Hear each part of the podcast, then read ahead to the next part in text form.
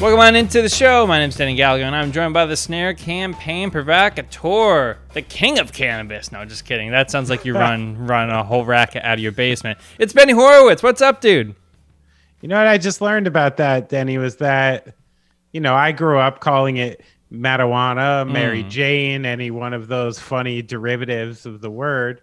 And I just recently uh, found out that the only reason it was called that was they changed it from cannabis in the uh, uproar of the 40s and 50s and reefer madness and started using the nomenclature marijuana to associate it with Mexicans and dirty people Oh, and no. things like that to keep people away. So that's why one of the reclaiming aspects of cannabis culture is calling it cannabis rather than marijuana. I should have called you the mayor of Ma- Marijuanaville or whatever. it, it would have been a Mayor lot of better. Marijuana Town. So speaking of which, Yeah. I heard the uh, the boys in the NBA are gonna get to do whatever they like this year. I mean, I think Kyrie kind of established that already, right? They can do whatever they want. No, just kidding. I mean, there's like I think there's like 17 players already that have like their own strain of weed and products and money into cannabis companies. It's been pretty obvious for a long time, hasn't it? Yeah. But uh yeah, so now they got they got nothing to worry about. They can work with some some edibles to go to sleep. They can uh safely buy it in the uh states where it's legal, which it looks like any number of states they'll travel to at this point. So, you know, things things move in a certain way.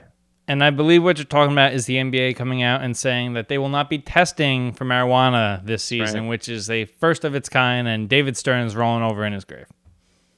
I mean, listen, David Stern. This was the original "don't ask, don't tell" policy prior to the American military. Okay, was was weed in the NBA. This has been like, you know, see no evil, hear no evil for a long, long time.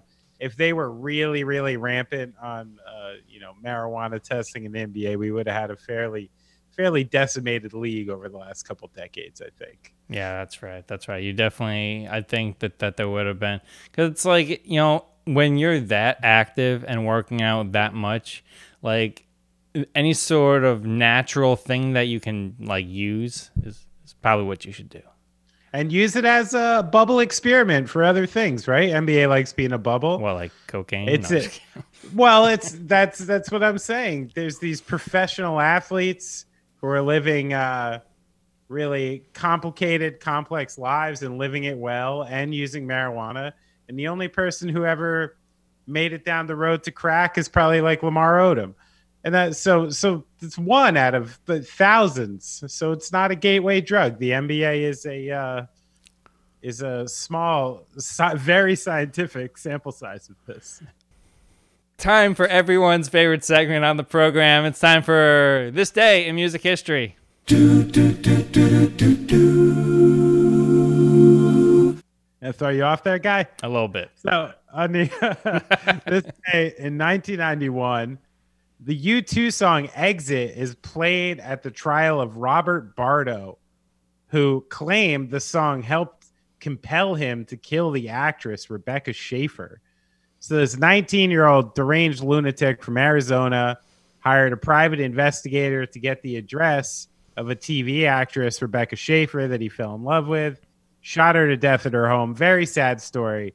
But the interesting part of it was they use this U2 song, uh, Exit, as one of the patsies and saying that it motivated the murder. And there's a video of them playing this song in the courtroom and this murderer, you know, who who through the the trial is very deadpan and kind of, you know, really not a lot of emotion talking about the very serious thing that he was a part of. They play this song, and all of a sudden the guy's like hyped up and like dancing and singing along, and it's kind of this like strange connection to that song he has. Uh, So what's interesting is this guy, uh, you know, life in prison. He's still in there. I don't think any chance of coming out. Good piece of shit. It was a terrible event, but unlike you know, ACDC song Night Prowler, uh, Marilyn Manson later, Rage Against the Machine later. There are no calls to ban U2 or implicate them in the crime. So, you know, a fascinating end from a musical perspective here is why did U2 out of all these bands, this it seems like uh, periodically, you know, music is used as the uh, uh, you know, like I said earlier, the patsy in some of these situations. How did U2 get out of it?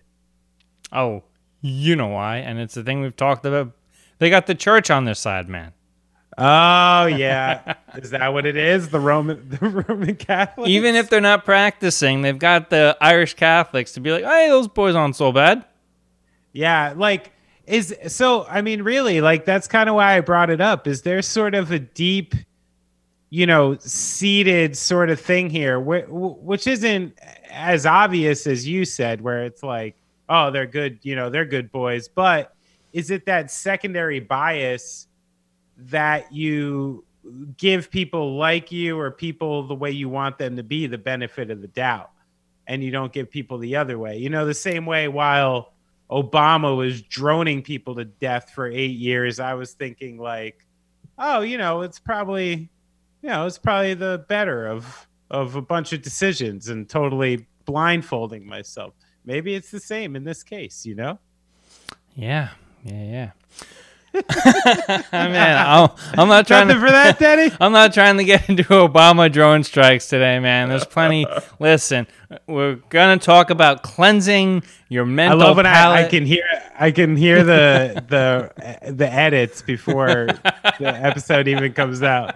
Danny made a note before my sentence is even. finished. I was like, let me just F8 that, Yeah. please, Mark. All right. Just, All right, Benny, keep going. Uh, none of this is going to be there anyway. All right. Well, on this day in Mark. 2004, our girl Britney Spears split with the manager who guided her for her, her career since she was 13 years old. This guy's name was Larry Rudolph. Um, they mutually agreed to part ways and ending a nine year managerial relationship that the two had. Why this is important and why I bring this up because we talked last week about uh, her conservatorship being dissolved or at least transitioned into its next phase. This kind of was the uh, decision that kind of led to that beginning and uh, Britney's life taking a yet another crazy turn. So on this day in 2004, all this madness kind of begins. So is this sort of when it stepped into like this person needs protection? Yeah. Yeah, right, right. So Which I mean, partially is true, right? You need a you need a snake to deal with all the snakes. that's right. That's why you have me, right? A snake to deal with all the snakes. No, no, no, no. there, are, there are men, there are men much richer than us who are the snakes that deal with the snakes in my in my world. and that are much uh they, they, let's just say they hit the gym a little bit more frequently than you and I. Yes, great bodies, all of them, very expensive T-shirts. Benny, I got to ask you this question. Did you see and I know this is like a question people would ask themselves in like the 90s, like like real hoity-toity Wall Street people. But did you watch 60 Minutes on Sunday? I did didn't catch sixty. Okay. minutes. Well, you know, if, if you've been online or around the way a little bit this week, you've seen all about the Facebook whistleblower.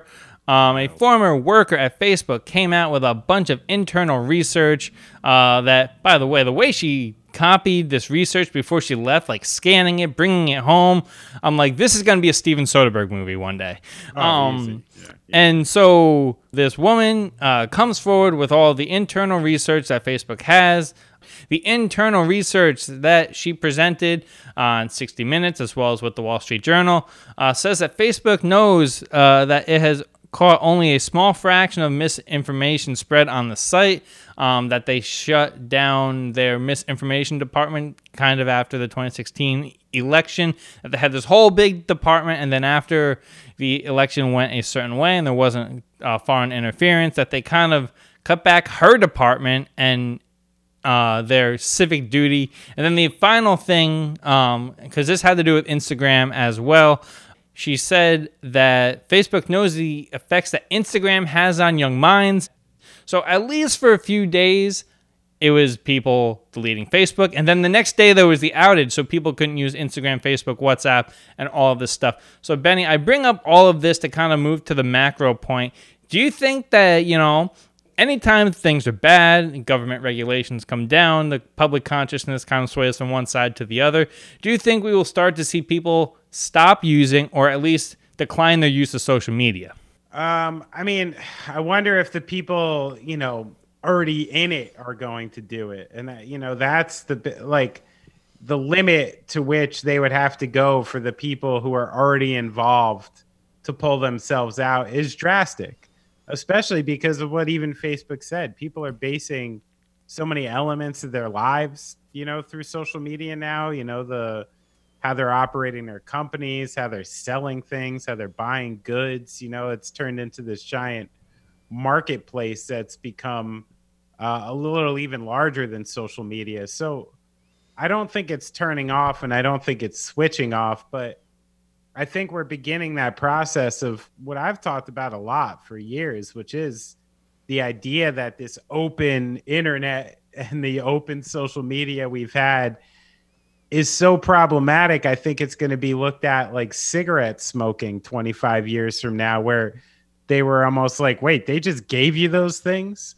with like unfettered like access to do whatever and no one was checking like what are you guys crazy so i do think this is beginning that process.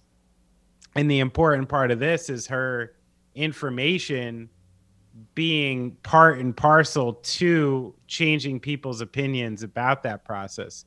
And that's where i think uh maybe the biggest thing to come out of this were the statistics that Facebook had that they weren't sharing and chose to continue on anyway. You know, when they found out that, uh, you know, in the study in the UK, the, you know, the the the market uh, self esteem decreases of people, suicide rates going up as a result of the way the Instagram algorithm works. Um, you know, the other statistics about the algorithm pushing things that just draw the ire of people and that brings them to the top. And you know when they know that the things they're programming are problematic for people and moving ahead with it uh, that's a big issue. And i think that's where you can start to see these companies as totally inhuman. Mark zuckerberg never does himself any favors as appearing inhuman because you know the guy looks like he's made of robot parts and you know cries blue oil or something because of the weight but so i think a lot of stuff's going to come out of it. And you know I, I applaud this woman. Again you have to use your own judgment sometimes to know what people's intentions are. And you know i don't know the way she speaks um, and the way she presents this information I find the presentation of it pretty authentic.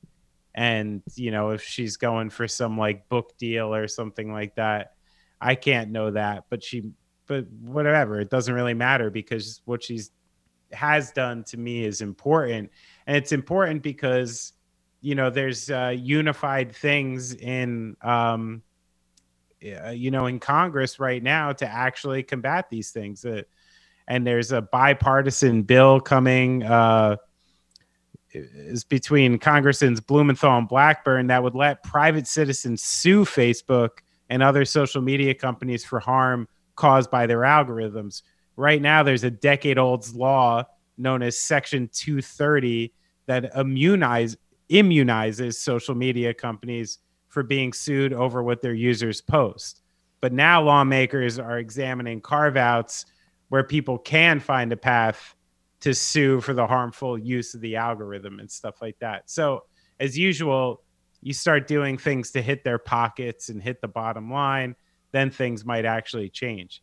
And then, speaking of the bottom line, you know, it took, uh, you know, our friend Robot Zuckerberg like a couple days to make his own statement and one part that stood out to me was a quote that said, The argument that we deliberately push content that makes people angry for profit is deeply illogical.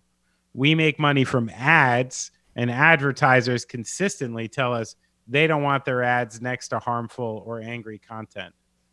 To me, that's kind of like total bullshit. I mean, the whole thing is that they make money from engagement. You know, they make money from users, they make money from people being on the site, going on it, uh, you know, 25 times a day because it's it's like a tick and they they're afraid that they miss something.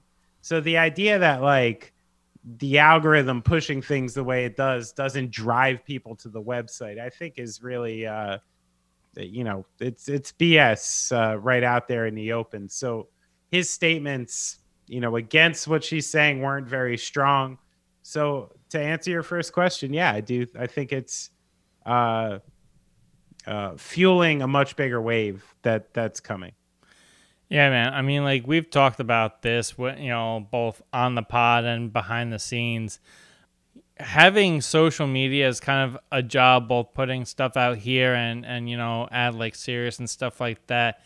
It's a mind fuck, dude. I don't know if there's yeah. any like I don't like the fact that I like you know, if I put out the tweet like this, people are more likely to in, in, engage with it. right. And it it really messes up your behavior in all areas of life. So I'm just like, there needs to be some sort of regulation on it. Um, because you know, and you've seen it across the board. I saw, um, and we'll get to the Yanks in a, a little bit. When the Yanks lost to uh, the Red Sox, the New York Times article uh, the the headline wasn't Red Sox beat Yanks in the ALDS. It was how the Red Sox beat the Yanks in the ALDS.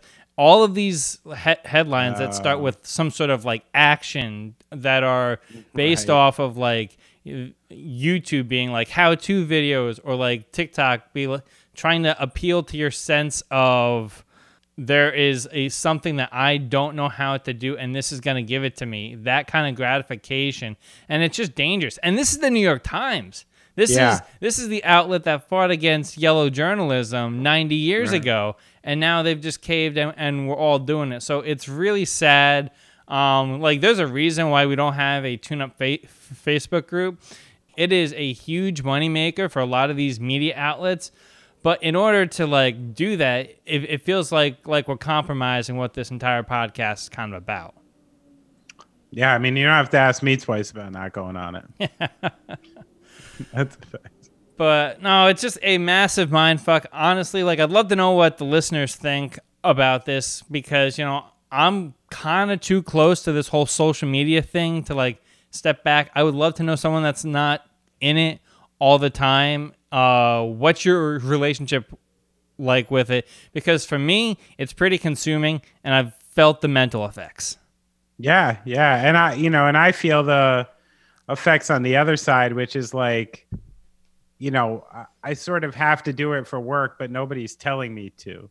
So it's sort of this like self effacing, pride swallowing thing all the time, especially when I have to uh, you know, send it out there. And I, you know, battling with this thing. And I see a lot of artists my age battling with the same thing, which is like, you know, how do you stay relevant? How do you do the things you need to do to stay present in the world you're in, but also age gracefully at the same time? You know what I mean? Like, you got to realize who you are and who your consumer is. And a, honestly, a 16 year old kid who is, you know, raised holding an iPhone knows a whole lot fucking more about editing QuickTime movies and putting sound over it and putting music over it and cutting it a certain way for TikTok to make it look awesome. And I don't have the energy or the wherewithal at this age to like get as good as them yeah. at it. So that's where I think there's a lot of uh, gray area to who it's for, what its purpose is, and and where it's gonna land. You know. Yeah, man, dude. It's some some days it is a struggle. Let me tell you that right now. Like the more you do of it, it's like eating fast food. The more you do of it, the worse you feel. It's like that's how you can spend all day on the computer, and at seven o'clock, you just feel like you've been stuffing your face with like popcorn and shit. Like like you feel physical. It's it, I hate it. Yeah, I think you gotta. Yeah, I, when I interviewed Adam for Murder by Death recently, you know they're they've been smart with you know, crowdfunding and social media from the get go. And he's he's like, no, I hate doing it. You know, he's like, it's not something I found joy in, but it's part of the job now. Mm. So he sets aside like, you know, 30 minutes a day, like to be used for social media. But then it's unused the other 23 and a half hours a day. I think for people who are using it for work, that might be a healthy way to go about it, you know? Yeah, yeah I've definitely got to have more portion control if, if I'm keeping this food analogy going. Yeah. Yeah. All right, let's let's let's get out of this. That went to a area. Let's talk about a guy who brings us joy and a guy we talk about a lot on this podcast. Damian Lillard, Kanye West, crossover tune-up sweet spot story here. So Matt Sullivan, writer Rolling Stone, had that great book about your Nets. Uh, had a Q&A for Rolling Stone this week with Damian Lillard. Dame trying to put out a new album that he's apparently he's been working on at the same time as Kanye West. And Kanye has, you know, I, I guess he's a big fan of Four Bar Friday that uh, Dame does on social media. And he wanted uh, Damian Lillard to come have a verse on Donda. All that while he's in Vegas preparing to play USA basketball. So he's got he's got the Olympics, he's got uh, the music happening, all of this stuff. Benny, I sent you this article. Sullivan did a great job talking about how uh, Dame balances his music, that whole world, with also being a basketball player. What was the most surprising thing for you here? The fact that Kevin Durant has a mixtape out there, or the fact that uh, Kanye wanted Damian on Donda and he declined? No, neither is surprising. I mean, KD's got a pass with this. Um, I think he's he's laid some things down before and and expressed his interest in music. So I'm not not surprised about that. I'm not surprised that Kanye West, uh, excuse me, would have Damian Lillard do a verse on his record. You know, like that sounds cool.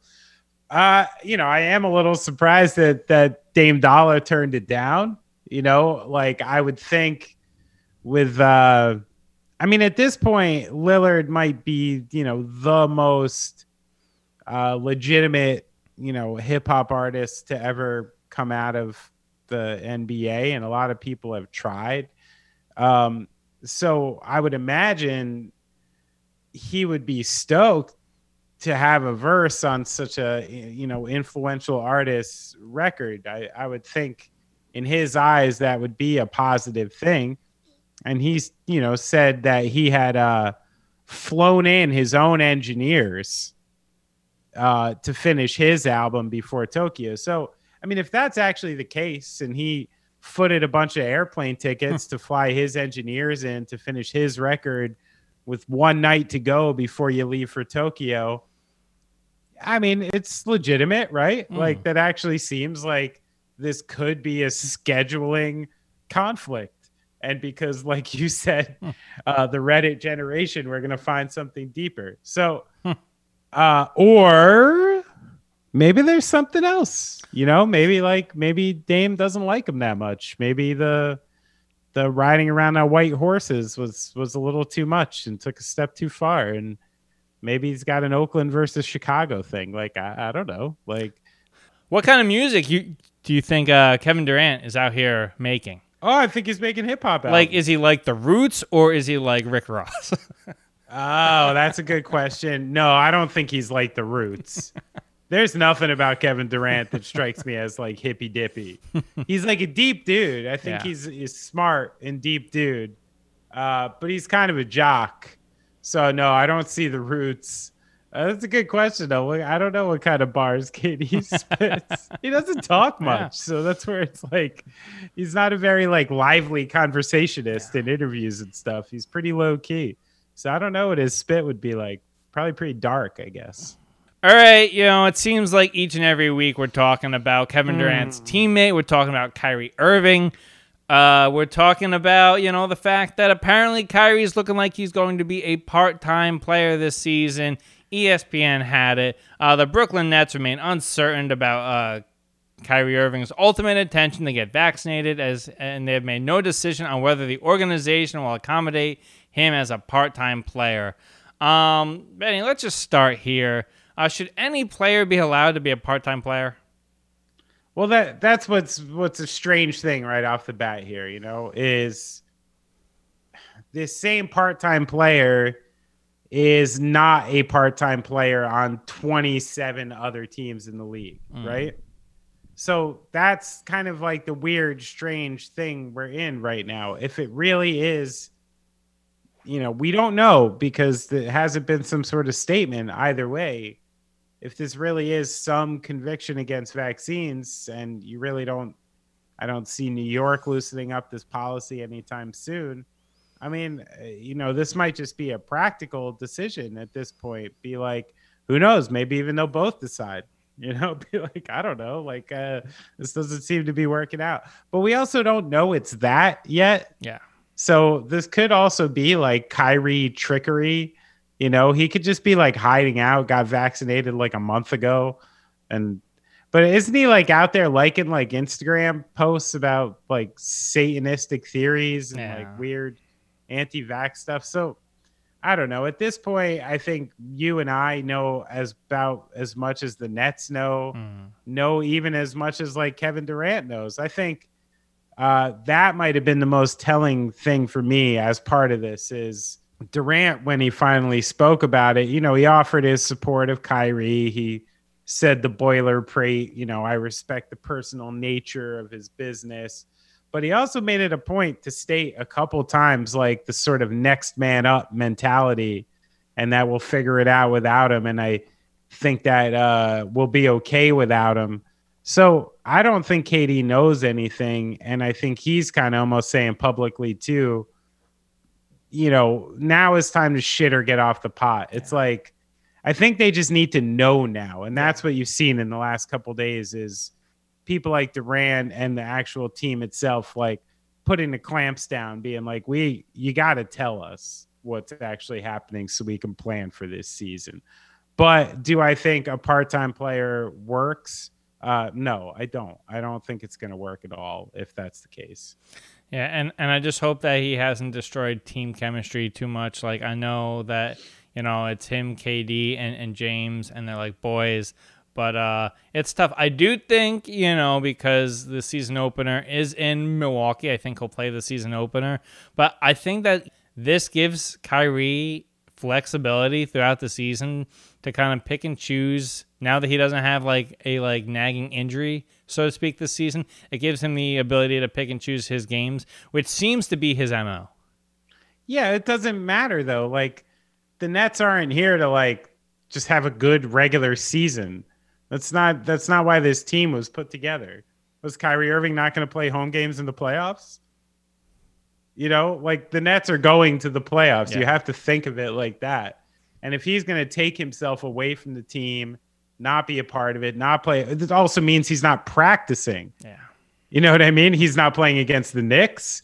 He's not playing against the Warriors. you know, there are some other games he would miss too. So, like, uh, no, I don't. I don't think that can work at all. And if in the next couple weeks it really comes down to the fact that he took a hard line against the vaccine, I think like decisions are going to have to be made, and I think you're going to have to go ahead and play the season without him. That's tough because if someone holds out, right, you can be you can kind of try to play the leverage game here. Like he's diminished his value that you can't trade him. You, would have to have to release him, and it just seems like a whole like we talked about last week how he's sacrificing 19 million dollars to take this stand. I hope he doesn't feel like he's Muhammad Ali here. I really, but I feel like that's what he he thinks that he is. Yeah, I think so too. I think he, you know, he's in his mind he's taken a very a very important stand. Let's go down the turnpike a little bit. Brooklyn down to Philly. Ben Simmons. You know, if you've been around the pod the past couple weeks, you, you, know there's two people we talk about every single week: Kyrie Irving, Ben Simmons. but uh, there's speculation in the city of brotherly love that Simmons may actually finally be on the movie for the start of the season, with the Indiana Pacers being the hot name in the streets about the a favorite to land him. Uh, the alleged deal would be Caris LeVert, your guy, and my guy Malcolm Brogdon going to Philadelphia and a draft pick. I think this is the best they're going to get. Benny, what do you think? So, I mean, it's one of those. I think the speculations about this trade really were only born from the fact that Indiana has uh, the correct pieces to make it happen. You know, they happen to have the uh, correct amount of useful borderline all star players who are making a certain amount of money that actually make this work. So for Philly, I maybe get it. I mean, if you're actually getting Malcolm Brogdon and Caris LeVert and an asset back, uh, you know, I could see that fit wise. But on the other side, why is Indy doing this? Um, are you going to send those guys out and pair Ben Simmons with Miles Turner, Domantas Sabonis, and Miles Turner? That's tough. And TJ Warren, if he plays, like, uh, they were desperate to get a guy like LeVert fit wise. They desperately needed a wing, needed someone who can create and score. LeVert's kind of only he's a good player, but he's mostly useful if you give him the ball to score. You know, um, you're not setting up too much stuff for him, even though he's he's underrated passer. So, uh, you know, they were desperate for a guy like LeVert to make that team hum. So fit wise, I don't see it from the Pacers end, and I think uh, the uh, talk of this trade, like I said, was only born of the fact that the Pacers have the appropriate pieces to make it happen, and that they're not Sacramento because I think that, I, I, think Rich Paul doesn't even like want his client anywhere near Sacramento. right. perfect timing. Perfect timing there. Um. yeah. I mean, I'd like I'd like to see Ben Simmons on the move, but I just I, I, I don't know. Hit uh, the Klutch clients don't typically go to situations like that. But if if anybody I think can get the most out of Ben Simmons, I'd love to see him on a Rick Carlisle team. Yeah, yeah, that could be interesting. From the hardwood to the diamond, Benny, we had a tough week here at the pod. As uh, you know, the Yankees faced mm. up against the Red Sox in an AL wildcard matchup, one game winner take all, and the Red Sox took all. This is the third straight time that the Sox have eliminated the Yanks in the postseason. That's that's just an unfathomable sentence to me. Just, but uh, uh, not in the last twenty years. Yeah, everybody online calling for Aaron Boone's job. A lot of people even calling for Brian Cashman's job. So Benny, I'll toss it up like this: Do you think that this loss it was the end of the Brian Cashman era? That's the big question about this. I mean, before we start, I just want to say that this was a strange year for the wild card playing, right? Because the AL played out in exactly the way you would want it to, which is a Yankees Red Sox like one game playoff. And the NL was the reason you don't want that game, which is teams who won 106 games being stuck in a one game playoff, and it's totally unfair. So I thought it was strange how the uh, uh, parallels of the good and bad of this wild card game played out in each league. As far as the Yankees are concerned, I think that's the big question, not only for Cashman and Boone, but even the uh, the roster itself. You know, you're kind of dealing maybe we're at the the the breaking point of this you know i'll call it an era very loosely but this group of players who came up together gary sanchez gleyber torres severino aaron judge um you know a few years ago we were tasking this group with being the youth movement that was going to take us to another world series i think you would be uh, right to question the fact if that's the group that can or will do that. So moving away from that era uh, might also involve moving away from some of the staff. It's hard to see the Cashman thing because I'm like, I don't even remember who was Cashman before Cashman at this point. It's been so long. He's the guy.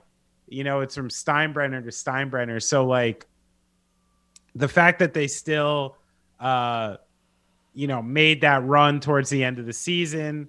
The fact that those Rizzo and Gallo pickups kind of were the impetus to even being in a playing game. I mean, I was on this podcast two months ago and I had the Yankees dead to rights.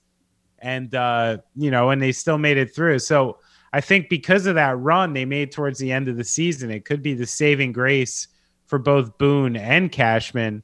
But Yankees fans are mad Yeah. Uh, yeah, like it's uh, like you said, we're losing to the teams we got used to beating. You know, watching the Rays be dominant through all this, and then losing to the Red Sox like this. Um, it's also a little unfathomable to think that they're going to just sit here and roll this style team out next year too without making any waves. So I do think some heads are going to roll, and I think the most likely heads uh, at this point would be Aaron Boone and uh, Gary Sanchez. Yeah, that seems to be right. And honestly, it's just sad because for a long time it was the Yankees were the evil empire. And that entire facade, that entire narrative, it's just gone. Like oh, they yeah. like like they lose to the top teams in the AL every single year. It's kind of interesting, and I was thinking about this the way that they've constructed the team since they moved to the new ballpark uh, to mm. just hit dingers and not to be like complete teams. I don't know. I feel like yeah, that will be successful for you at, at home, but if you're gonna want to go on the road in a one game winner take all, I mean, you're having. I mean, granted, Fenway is a uh, is a outlier here, but you're having John Giancarlo like hitting the ball in any other ballpark. That'd be two homers right there, and it just bouncing off the wall for a double, and then you have the whole mix up sending Aaron Judge home. So I think you, I think they got to take a long, hard look at, about are we just going to be a team that just crushes the ball or are we going to actually try to build a complete roster again? But I mean, like, here's where the proof is in the pudding is like, I mean, the Yankees had had little to no starting pitching this season. Yeah. At all. So the idea that they even came away with, you know, the amount of wins they had, you know, 92 wins without uh, anybody really besides Gerrit Cole pitching, cons- I guess Montgomery as well, uh, you know, pitching long and consistent into games. Like they won a lot of close games. They did it with some some timely hitting, but yeah, I mean they're this really clunky lineup. You know, they only hit from uh, one side of the plate. Uh, they're awful base runners. You know, there's really no no threat for movement there. So, um, you know, besides for the signing of LeMahieu a couple years mm. ago, uh, you know, that's about the only you know, all field hitter is someone who's really like dynamic and just gets on base and and creates, you know, a good leadoff problem for other teams. Yeah, they're going to need some different kinds of players to make this thing tick. This was the other question I was thinking about when when was the last time you were confident in the in the rotation 1 through 5? Like what Ooh. year? The last time I was confident in the rotation 1 through 5? Yeah. I, I mean, that's a tough question to answer. Um, because you know I'm a very optimistic Yankees fan. So you, you know, in re- in reality, I probably would have told you like two years ago. You know, because yeah. um, I love Tanaka and I love some of the guys we had. But yeah, it's been a minute and it's been thin, uh, and it's one of the issues when you aren't raising any starting pitchers. You know, none of these guys have been panning out from the from the minor leagues, and then you dump three hundred twenty million dollars into one player, and you got to take kind of you know long shot deals on Taillon and Kluber and these you know these interesting players. So I think that's uh yeah a big part of it going in. And then I think the final thing for Yankees fans is a lot of this is about perspective. I mean, the the standard and the expectation in the 90s was like, oh, like the entire lineup's going to hit 300 and we're going to have like sub 3 on borderline sub 2 starting pitching. And yeah. I think, you know, that hangover, that attitude has persisted for the last 20 years and that's hard to do. There's like there's like one or two teams every decade that can put together a lineup like that for a season or two. So I, I mean, based on what you're saying, it sounds like Sounds like Cashman should be gone from your. I mean, it just I'm not calling for anybody's job. I posed the question, but I, I like I think that he's earned the right to work in that position as long as he wants to. Um, and it's just one of those things in, in, in sports. Now, don't be a diplomat, Denny. Call for his head. No, I'm not gonna call for his head. What do we just talk about about clicks and doing the algorithm. I'm not going to put up a YouTube video that We says. got to play the game, baby. Oh. We got to play the game. I wish the Yankees would play the game a little more. yeah, no shit. Um, but one other baseball question for you. So you brought up the wild card game, this format, the one and done. I like it. How are you feeling about it? Oh, I love it. Yeah. I think it's great. And I think, you know, you just had the rare occurrence this year of a 107 win team being in the same division as a 106 win team.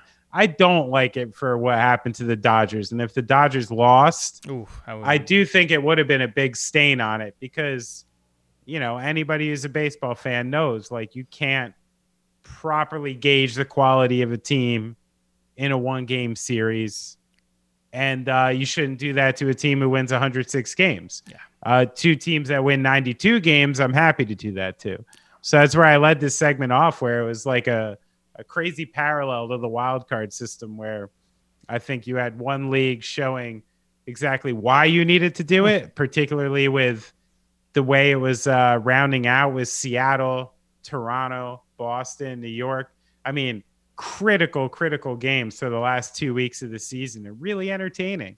Um, you know, you, you needed that, but I didn't like it in the NL because uh, if the Dodgers happened to not get that Chris Taylor walk off last night, then you know it really would have been sort of unfair. All right, it's NFL picks time. It's everybody's least favorite segment, or or or, or that's at least what the stats tell me. So.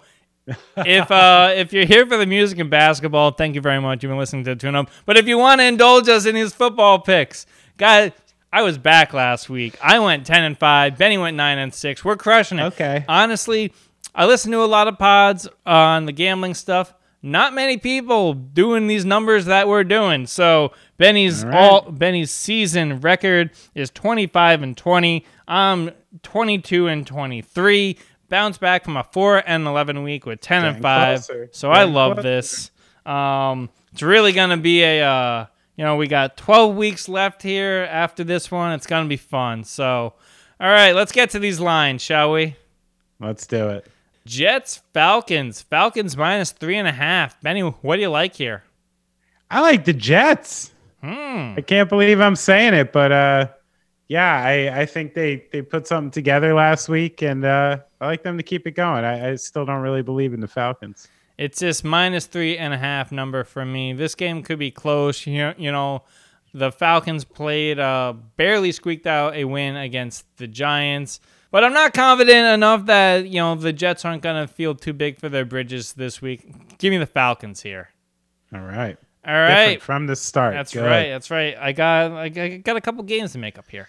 Titans minus four and a half at Jacksonville. Benny, what do you like? I mean, this is Titans all the way. I don't even care what the line is. I think it's going to be a shellacking after the week the Jaguars have had and the week Urban Meyer's had. I don't think this he's coming in with some Vince Lombardi style speech going into this game. I think it's it's going to be a shit show, and uh, I think the team's going to suffer because of it. I don't think that Jacksonville has ever in their entire history of being a football team has been has had this kind of celebrity induced week. So um, that being said, Titans kind of bit me last week in, in this Jets game. Um, but I mean, I, I, the Jaguars are just a mess right now. Give me the Titans minus four and a half. Cincinnati, Green Bay, Packers minus three. Benny, what do you like here? I think the, I think the Packers bubble pops this week. I like that the Bengals are rolling. Uh, defense looks good. Burrow looks good. I'm ta- I'm taking the Bengals with a plus three. Yeah, that that's an interesting number. Uh, Packers just signed Jaylon Smith from the Cowboys. Uh, he was cut uh, midweek, kind of a surprise move. Uh, give me the Aaron Rodgers FU tour, strolling through Cincinnati. Carolina at home versus the Eagles, 1 p.m. Panthers minus three and a half. Benny, what do you like here?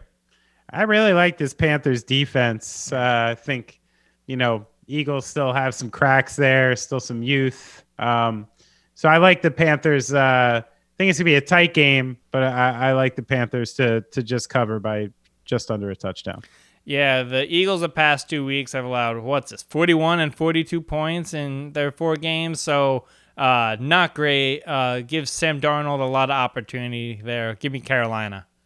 Oh, the team that has hurt me, mo- that has led more to this 500 record than any other team, the Pittsburgh Steelers hosting the Denver Broncos. Broncos minus one, virtual pick 'em. Benny, what do you like here? I, I like the Steelers to squeak this out. I think uh, they're kind of built for these tight games. So with such a such a tight line, I I, I like the steel steel train. My mantra was nobody goes into Heinz Field and pushes the Steelers around. I could very much see the Broncos doing that. It's a tight one. It's a toss up. I'm gonna go with Denver here. All right. Keeping it in the one o'clock hour. Lions, Vikings. Vikings minus seven and a half. Again with that half point. Benny, what do you like here? Just hating this Lions team. It's just a Yeah. ugly, ugly, ugly looking thing going on over there. So I'm, I'm just, I can't, I can't. Even with the minus nine, I'm taking the Vikings. You can't pick against Kirk Cousins, right? Give me give me the Vikings. give me the Vikings. Saints at Washington, 1 p.m. Saints minus two. Benny, what, what do you like here? Eh, the Saints are starting to really roll in the wrong direction here. I think uh, Washington has enough talent to start to put it together and move the other way. I think this week kind of kicks it off. So I'm going Washington plus two. Give me Washington here. Um, I think that it's a uh, you know some games you got to play the gamble in a, little game here. Uh, I can't go with your boy Jameis and have him flame me again. Uh, so let's give me Washington plus two here. Dolphins, Tampa Bay, Bucks minus ten. Benny, what do you like? I like the Dolphins to recover enough here to cover that line, uh, show some self respect. I keep getting bit by the Dolphins being and these lines, but I'm a believer, um, and I think they'll they'll they'll definitely not win the game, but do enough to uh, to keep it inside. Yeah, no, it's definitely tough there. That that ten number uh, scares me a little bit. Um, the Dolphins, tough team. Um, not sure that Tom Brady blows them out. So yeah, give me the Dolphins here. I, I I like them to keep it within the ten range. All right, uh, you know we ha- had them last week. The Pats, Tom Brady return. Uh, they look to follow up that close loss by taking a trip down to Houston, going up against a team that is the uh, cure for the common losing streak. Pats minus eight and a half at Houston. Benny, what do you like here? Yeah, it's Pat Pat's in a walk 'em here. Yeah. I don't I don't see Houston putting out much of a fight. This is like uh this is like when Belichick like uh walks into you know the uh the hitting machine and, and goes 50 miles an hour first before he works his way up. This is like scoop of chocolate, scoop of vanilla for him. So I think it's I think he's gonna toy around with him. It's gonna be a the big big Pats win. Oh, Pats all day. I mean, come on. They're like Houston last week. That was, you know, we were scared of that minus 16 number. How foolish were we? Luckily, we went with it. So Pats minus eight and a half here. Um, all right, going down the 405 and not the road in California, the time slot each and every Sunday. Uh, Bears at Vegas, Raiders minus five. Benny, what do you like here? Uh, I like the Raiders. I think the Bears, you know, feeling good after last week, but you know they'll come back down to earth. And uh, yeah, I like the Raiders with five. The five here is the tough number for me. You know, there's been a lot of adversity going up against the Bears the past couple weeks. I think this one may be tight. It may be one of those games that, that you think, you know, the Raiders are going to try to bounce back. Though, honestly, as I'm talking about this, I'm talking myself out of it. Give me the Raiders here. Because I watched that oh. Monday night game against the Chargers, and I was like, that offense can score in a hurry. Not so confident in the Bears. So, little switcheroo, little Raiders minus five here. All right. All right, other 405 games. Speaking of the Chargers, Browns at Chargers. Chargers minus one and a half. Benny, what do you like here? I think the Browns are uh, the overplaying how good of a team they are so far. Uh, I'm not really a believer, uh, particularly in the offense. So I think the Chargers actually kind of win this handily this week. Uh, I strongly like the Chargers in this game. Yeah, man. If this was if this was my golden nugget game to give to somebody on DraftKings this week, I think it would oh, be this. hey man, we're not I'm trying strong, to give out that free strong one. on the Chargers.